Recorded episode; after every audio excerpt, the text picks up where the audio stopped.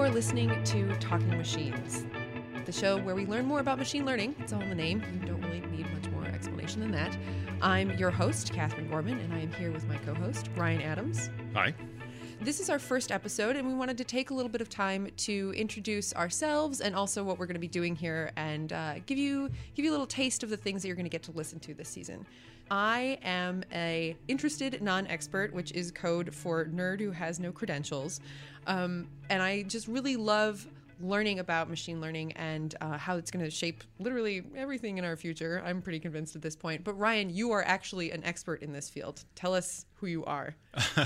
My name is Ryan Adams. I'm an assistant professor of computer science at Harvard University. I'm in the School of Engineering and Applied Sciences. There's actually not a computer science department as such here, but kind of a school of engineering with a lot of different kinds of things like applied math and applied physics and electrical engineering. And computer science is a big part of that, and that's the group that I'm associated with here. My main research focus and the focus of my group is on machine learning. Machine learning is a really exciting area. It's a subfield of computer science that interfaces with statistics and artificial intelligence and physics and lots of different interesting areas.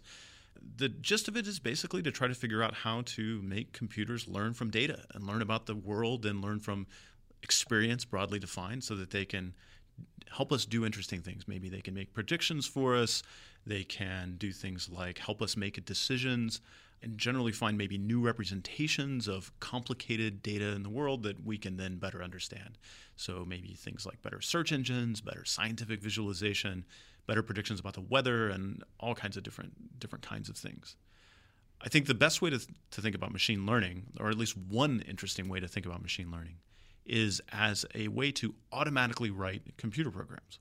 So the typical way that you might write a computer program traditionally is you sit down at your computer and you write a bunch of code and you imagine different kinds of inputs that program might see, mm-hmm. and then you think real hard and write down a way to take those inputs and produce an output. Right. And machine learning is a different kind of way to do programming, mm-hmm. in a sense, in which what you do is you first sit down and you assemble a bunch of examples of inputs and outputs, where if I had this input, here's what I'd like to produce. Right. And a typical kind of example might be something like, oh, here's a picture, and I think this is a picture of a dog, mm-hmm. and I'd like it to produce the label dog, mm-hmm. given that such an image. And here's another one, and this one has a cat in it, and I'd like it to produce the label cat instead of the label dog.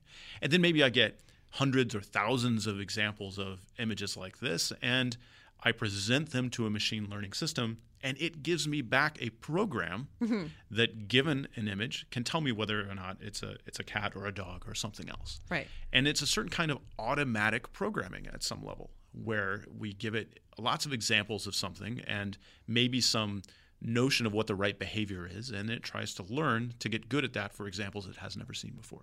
So you're letting the computer do the thinking real hard part.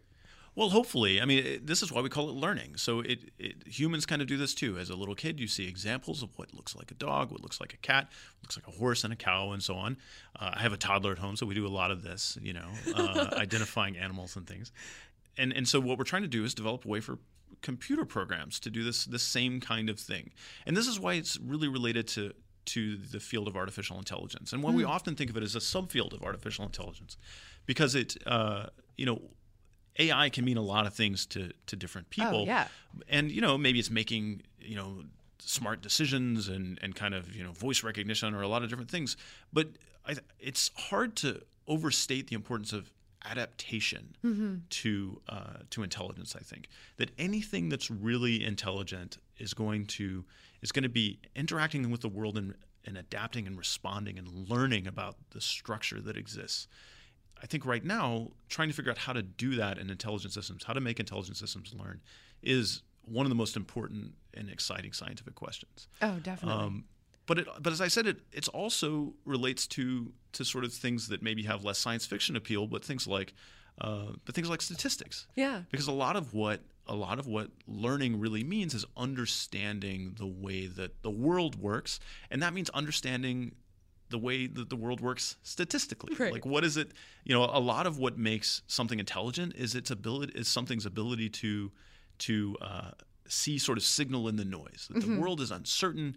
You know, there's a door over there. I don't know what's on the other side of it, but something that's intelligent, you know, maybe can reason about what's on the other side of that door, even though it can't see it. And this is an inference problem, right? This is a question of how do I disambiguate all of the uncertainty and the noise and sort of understand what's going on. And so a lot of the tools and a lot of the mathematics that we use for this in the field are fundamentally statistical. And as a result of this, then there's a lot of crosstalk these days between the statistics and machine learning communities.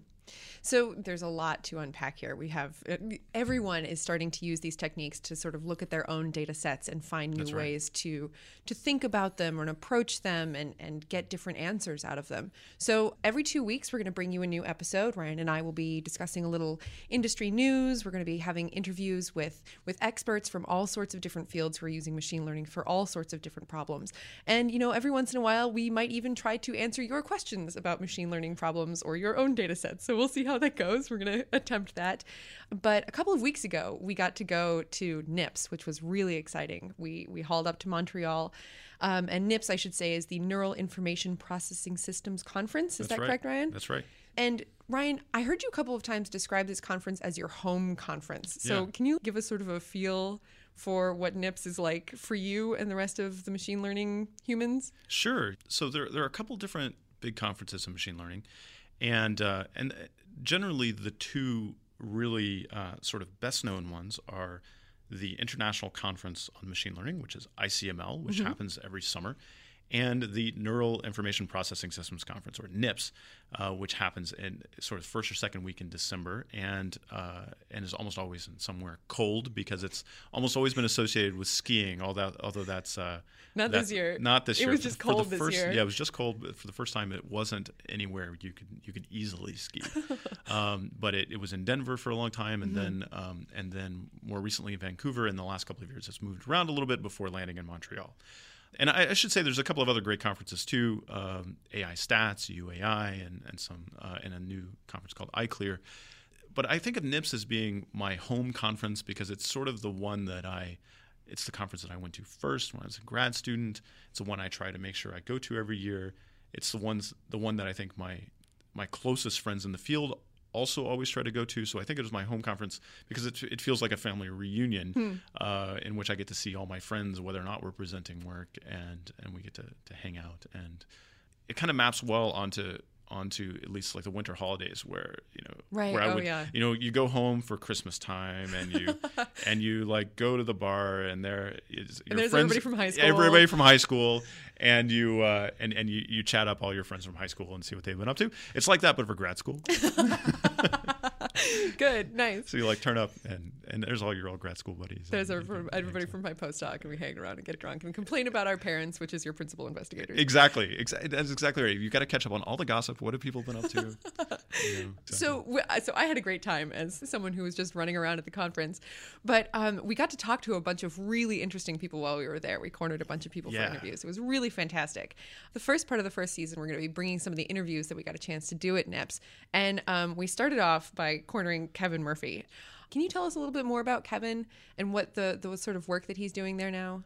Sure. Yeah. So Kevin is great. So he was at the University of British Columbia for quite a while and got tenure and did some great work there, but then has more recently moved to Google in Mountain View.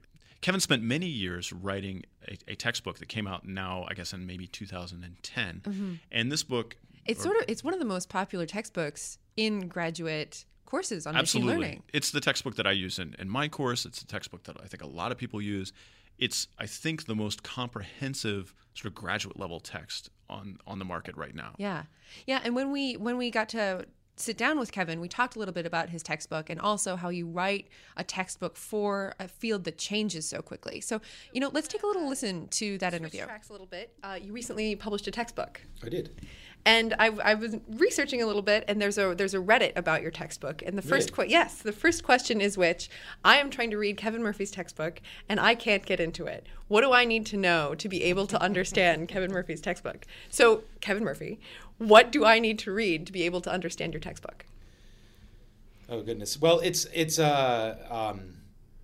designed for mostly graduate students and maybe senior undergraduates. So people who have, suitable mathematical training, who have maybe, taken a basic class in probability theory and linear algebra, and have some comfort with programming in, Python or some language like that. So, there are lots of other books that teach these more basic things. There are more gentle machine learning books out there. Are you asking me to recommend some? Yeah. What do you think would be a good basis for getting into machine learning?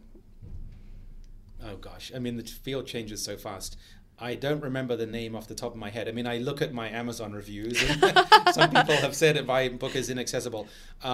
So I know one thing that's popular, at least on Amazon, but I haven't read it myself, is the book by Abu Mustafa, who's a Caltech professor, and that has high ratings. So if you trust Amazon's rating system, that might be a good entry point. It's certainly shorter than mine, which has virtues.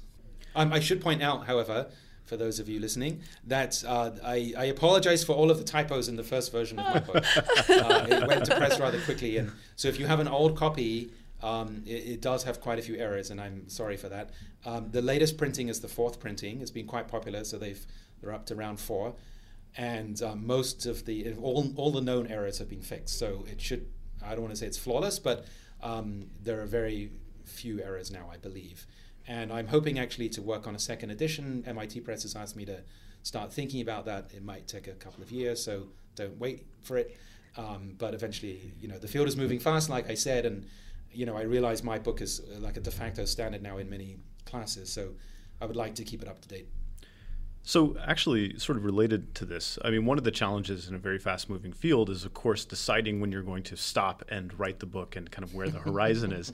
The one of the things that makes your book really remarkable and really great from my point of view for trying to teach a graduate course that gives a reasonable snapshot of modern machine learning is that it sort of references papers and ideas that are quite recent. And this is in contrast to other good books, for example, Chris Bishop's book that sort of stops at, well, that was written in maybe 2006, but that in a sense was complete from a technical point of view in sort of 2000.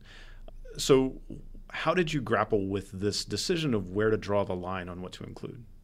That's difficult. I should pay homage to Chris's book. I taught classes from it myself for several years, and I learned a lot from it. But yes, it was the fact that it was somewhat out of date that was a motivation for me to write my own book and to try to bring some more modern material in it.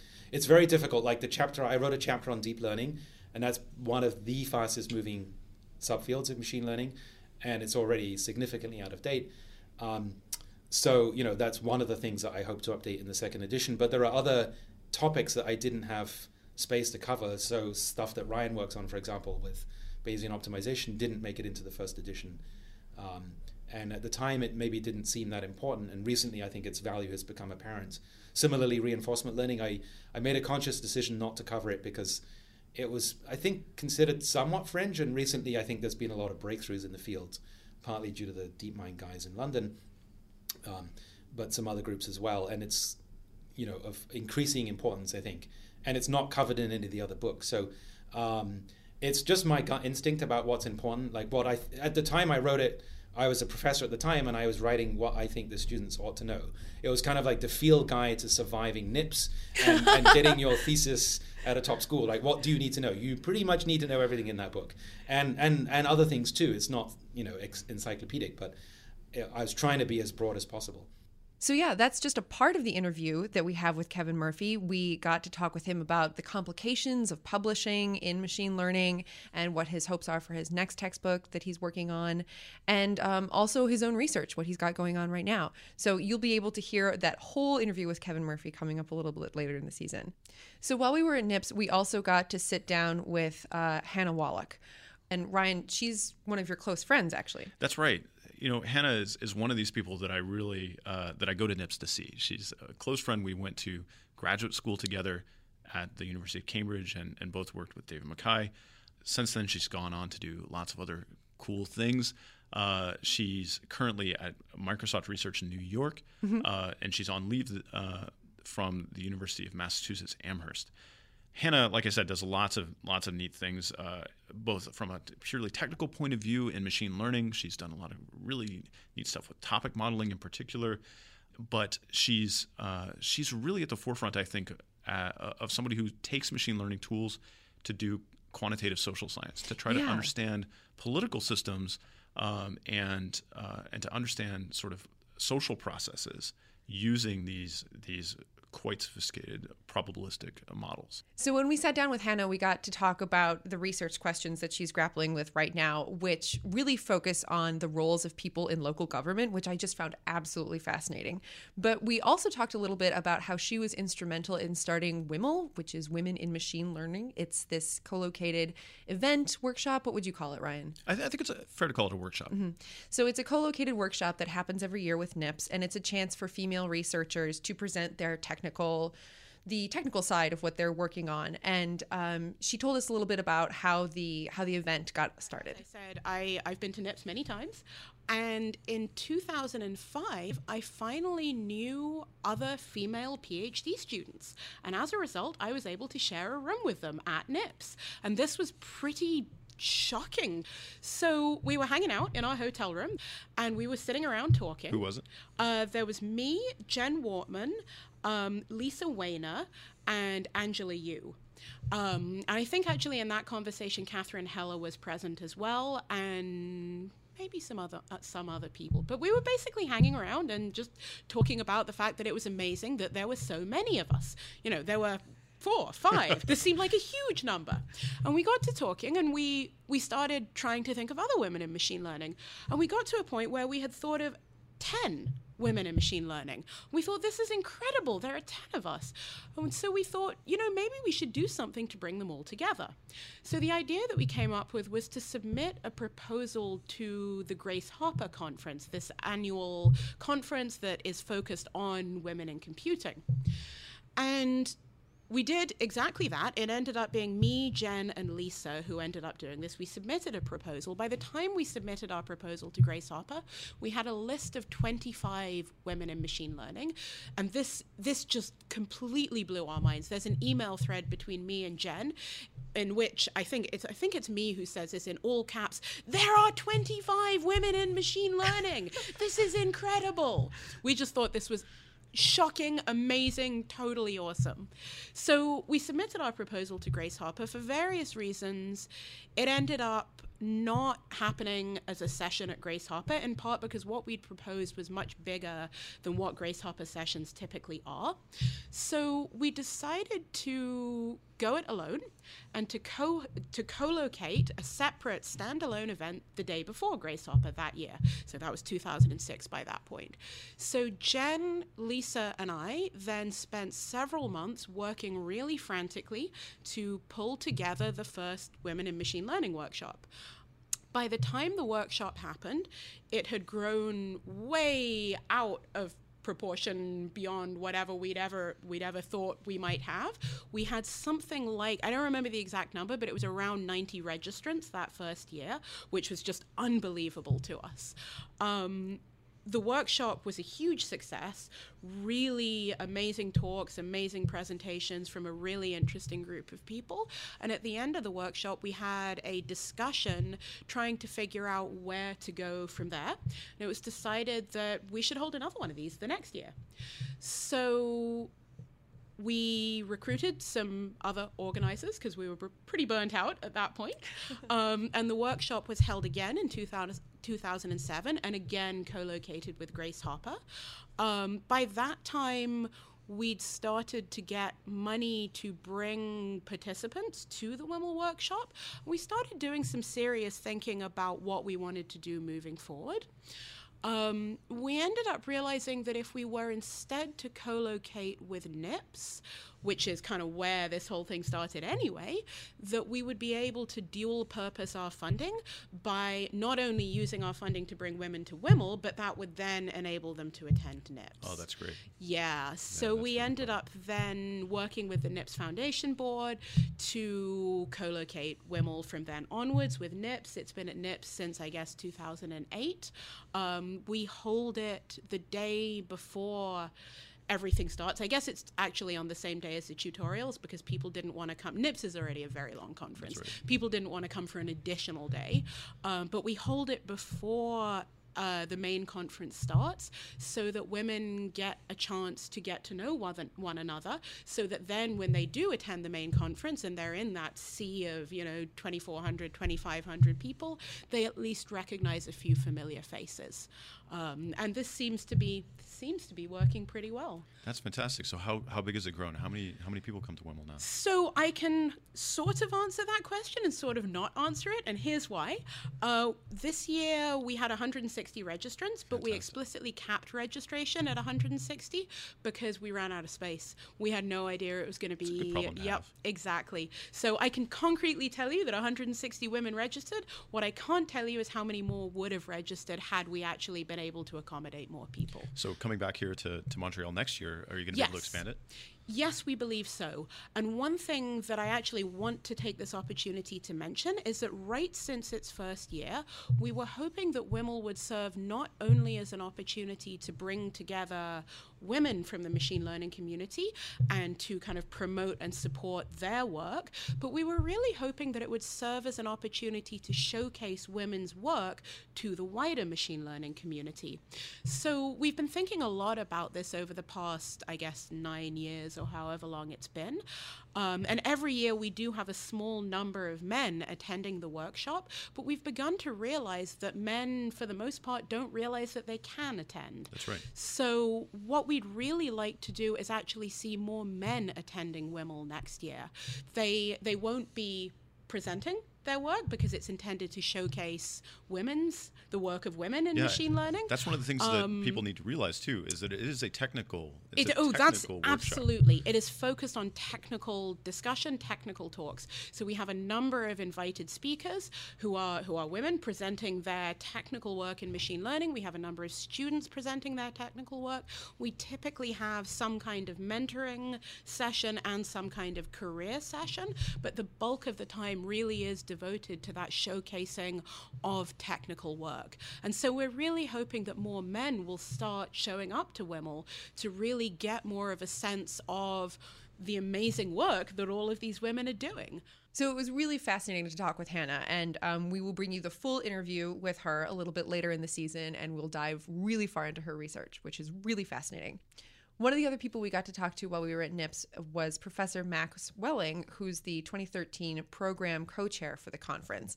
And something kind of crazy happened at the 2013 conference. Mark Zuckerberg just like showed up in the middle of it and was like, hey guys, what's up? So Ryan, you were there. Like, how did that affect the conference? Well, you know, so I didn't actually see him at the conference myself. You just heard that Ryan Gosling was there. Exactly. It was just it was the only thing anybody could talk about, it seemed like. Well, so first at NIPS, there's the main conference, and then there are 2 days of workshops. And right. The workshops are, you know, there's a bunch of different workshops on different topics. One of the very popular workshops for the last couple of years has been the Deep Learning Workshop, as deep learning is sort of taking over the world. Mm-hmm. And one of the ways in which deep learning has been taking over the world has been that it's getting huge investments from really big tech companies. So places like Google and Facebook and Microsoft and so on, and one of the challenges though has been trying to recruit really great people and get research labs started up at places like Facebook to do research in this and to take advantage of these advances. Mm-hmm. And Mark Zuckerberg made an appearance at the Deep Learning Workshop. Yeah. And I think he was on a panel and answered some questions.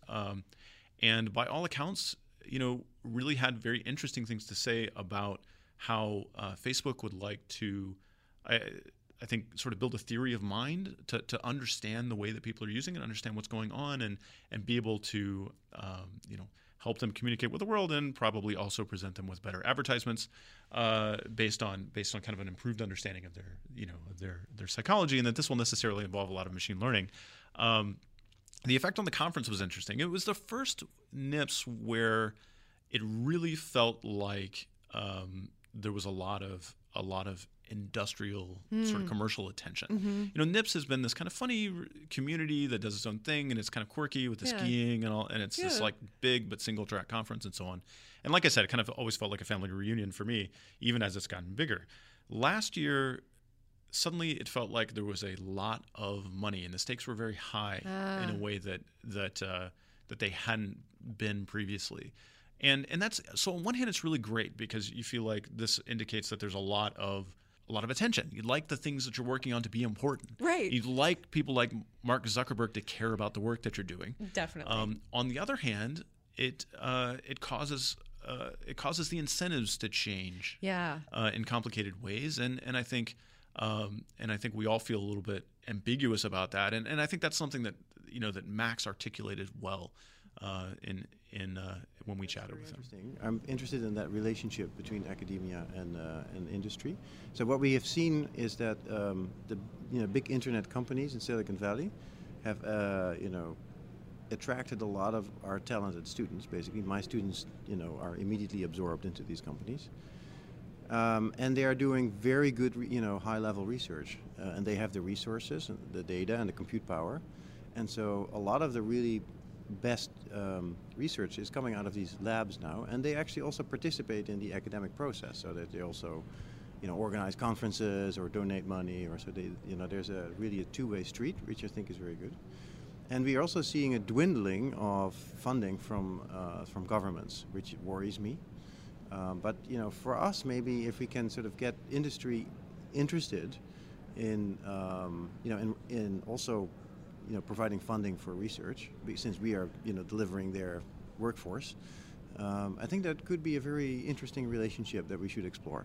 How have you seen it evolve over the past 5 years? It seems to have changed so greatly, so fast. Yeah.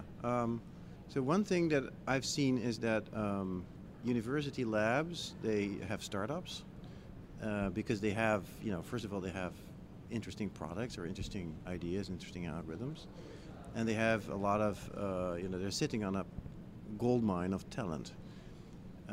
And these spin-offs get bought by bigger companies who then sort of build sort of maybe a lab around it that's supported by that company. We've seen it in Oxford now. This could be a model for the future, right? So in some sense, maybe industries need to think harder about, if they want to commercialize whatever their ideas are, because they have lots of ideas and they publish them, but if they, these may be actually, ideas that could be interesting to industry. I don't know, there's pros and cons to this process, because if you get companies involved, of course they want the IP, and, what does that mean? Does it restrict other people to use what you did? And so these are interesting questions that we need to ponder and explore in the future. I think the best thing, of course, would be that the governments would fund fundamental research again at a higher level. But if that is not happening, maybe we should explore other things as well. Do you see the decline in funding as a global trend? I mean, it's very prevalent in the U.S., but... And it's also very prevalent in Europe. Mm-hmm. Maybe less so in Asia, but I'm not living in Asia, so right, exactly. I cannot profit from that. But, in Europe and in North America, this is definitely a trend, and it worries me, because it's, having a good research is very important for our economy. I know. I'm hoping that trend at some point will turn around, as the economies will get stronger again. But yeah, up to that time, we'll have to maybe also find other alternatives. And I should say that I'm also interested in working with industry, as I said, because sometimes they have the interesting problems, they have the interesting data, they have the resources to work with that data. So there's also certain advantages to having access to that in a big company. Mm-hmm. In academia, there are very sort of set ethical rules and patterns of behavior that you must follow. Do you see those things translating into the corporate realm of research, or are we going to see new developments along those lines for corporate basic research as well? I think the game will change a little bit. If companies get involved, some companies are better than others. So in academia, we have everything open. We like to publish everything immediately, and we like to, have our code accessed by everybody, basically open access. If companies get involved, you pay a price, and the price is that they will want the IP. And I think what will not change is that whatever gets done gets published, because the work is mostly done by PhD students and master's students, and they need to publish their work. So that will not change. But maybe, It will be delayed by a little bit, which I don't think is a problem. But you could worry about the IP question, how that develops. So it's something that needs to be experienced and figured out. Mm-hmm. And I don't think the last word's been said about it. But I think it's at this point neither super positive nor super negative. It's something. It's a new relationship between academia and industry that has pros and cons, and that needs to be explored. That's the way I see it. So it was really interesting to talk to Max and get his perspective on how industry's involvement in the field is sort of changing things and how that might develop into the future. Yeah, I'm so glad we got to talk to Max. He's such a thoughtful guy. And I have to say, I think of him as being one of the most creative researchers in the field of machine learning right now. Oh, definitely. And while we were there, we also pulled off sort of a Hail Mary, and I didn't know that if we were going to be able to do it or not, but it was really fantastic. We got to sit down with Yann LeCun, Jeff Hinton, and Yoshua Bengio, and it was really amazing. We got them all in the same room for like an hour and a half. I couldn't believe it. So we should sort of step back and explain a little bit about who these guys are and what they are doing. So Jeff Hinton is at the University of Toronto and also at Google. Yann LeCun is at Facebook and also NYU. And Yoshua Bengio is with the University of Montreal still, yes? That's right. And these three guys have been around for since the beginning of machine learning. Well, I think it's not fair to say the beginning of machine learning, which we could probably draw sort of, a line back to at least the 50s for machine learning. They're not that old. They're not that old, but these guys are definitely pillars of the field. And one of the things that's so fun about getting to talk to them also in the same room is that they have such a great long view on machine learning as they've made contributions over decades. And in particular, the thing that's most exciting right now is that they're really leading the charge on deep learning, right? This resurgence of neural networks that's captured the attention of so many people. These guys basically invented that. Mm-hmm. This idea that sort of started in 2005, 2006 of really revisiting neural networks for hard problems. These guys own it. They even in their own words they said that it was a conspiracy to get people excited about neural networks again. And it was really fun to get them in the same room. Definitely. And when we sat down, we first asked Jeff for sort of a long view, his sort of historical take on what things have been like for him in the field. So in the 80s, we had a very exciting time after a number of different groups discovered the backpropagation algorithm, Yann being one of them. And in the mid-80s, we thought this would do wonderful things. And we managed to get it to do some pretty impressive things for reading handwritten characters, and fairly impressive for speech recognition, where it was about on a par with the existing best technology. But it was a disappointment overall. We couldn't learn lots of layers of features. And so the whole idea of deep learning is you want to learn layers of features instead of hand engineering them. And pretty much the only system where that worked really well was a system for handwritten character recognition that Yann developed at the University of Toronto and then later at AT&T. And that was used widely, but it wasn't enough to keep everybody interested. And in the 90s, other machine learning methods that were easier for a novice to apply did as well or better than neural nets on many problems, and interest in them died. The three of us all knew they were ultimately going to be the answer. And when we got better hardware and more data, and a slight improvement in the techniques, they suddenly took off again. It was really fascinating to hear what Jeff had to say about how the field has developed and where it's going. And Yann also had some really interesting ideas about computer vision specifically and how it's changed and how rapidly it's changing. That's right, yeah. Yan's a lot of Yan's motivations over the years, I think, has been to get really good at different kinds of computer vision problems. But some of the technical approaches that he's had, convolutional neural networks and related ideas, have come in and out of fashion over time. And sometimes that's been frustrating, and other times it's been very exciting. I consider myself an integral part of the vision community. I started going systematically to CVPR. I was actually program chair of CVPR in 2006. It wasn't like a war of the deep learning people against the computer vision community. I consider myself part of it. But trying to convince people there that eventually people will use feature learning because that was the obvious solution. And it went against a very ingrained kind of philosophy in computer vision where a lot of people there build a career around the whole idea of building features. But there was one kind of surprising change of opinion in that respect, which is a gentleman called David Lowe, who is at UBC in Vancouver, who is the inventor of the SIFT feature extractor, which is extremely popular in computer vision. And there was an interesting workshop 3 years ago at MIT on the future of computer vision, where all the computer vision community, got together and said, where is computer vision going for the next few years? All the, program managers for funding agencies were here, everybody.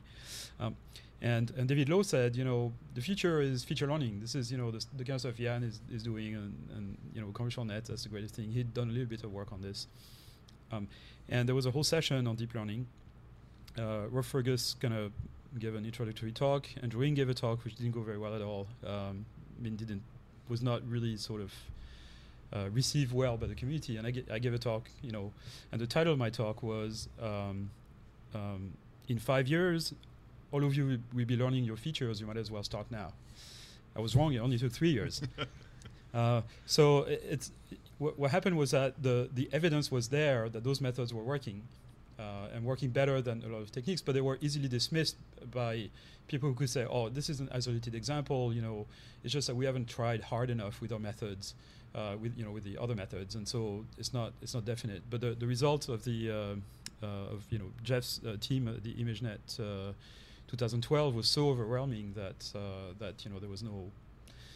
there's no discussion anymore. I think it really is fun to see your ideas win out in the end, where you think hard about problems, and you care about problems and particular technical approaches, and then to see those things really carry the day. It must be very, very exciting. Yeah, but definitely. But none of this, it seems, in talking with them, none of this has come easily. And Yoshua had some really interesting things to say about staying with your convictions and really keeping faith in your ideas, even when they might be unpopular. That's right. And Yann and Jeff had interesting things to say about that too. From the historical perspective, something really important happened, which is that a few people, Jeff, Yann, I, and a very few others, stuck to their vision of what they really believe was the right way of doing things. And it's not easy to do that. You go against the fashion of the day, It's easy to also go wrong in this and stick to your ideas and not look at the evidence. But I think for research, for long-term breakthroughs, long-term research and real breakthroughs, it's really important to look deep down and if you really believe in something and you have a strong intuition about it, of course the evidence is always important, but you may need that strong feeling to carry through difficult times and patiently continue to understand what is going on and demonstrate your ideas. And I think that's one of the most. No, it's okay. No, that's one of the most important lessons for young people who are wondering what to do and how to decide what in which direction to research. So there are sort of a human component to this, which is what happens to students who embarked on this sort of quixotic quest of their advisors. So I started being an academic in 2003, which means my first batch of students graduated around 2008, 2009, 2010, and it was also the time of the economic crash essentially. So there were no jobs for them. No jobs in academia for sure. Universities were not hiring. Deep learning was really frowned upon as a field, and so none of those people who are excellent got jobs in academia. And in fact, many of them had trouble, getting jobs at places like Google and things like this, which hadn't adopted the philosophy yet.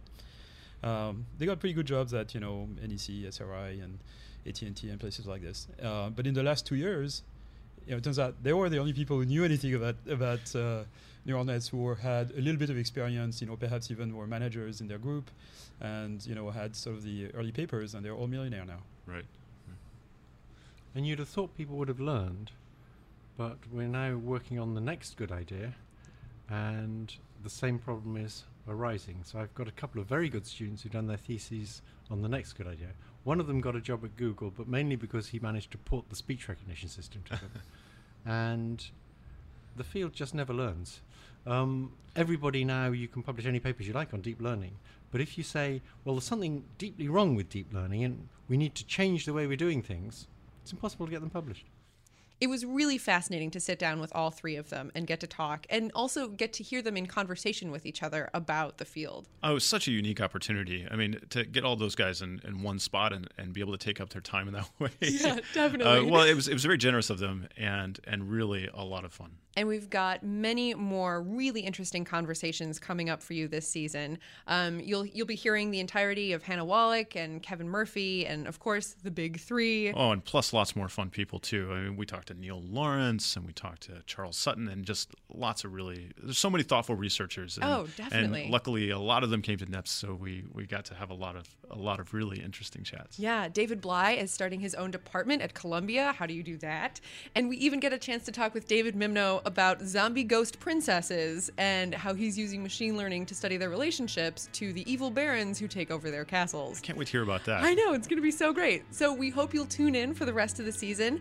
I'm Katherine Gorman. And I'm Ryan Adams. And we hope you'll join us again for Talking Machines.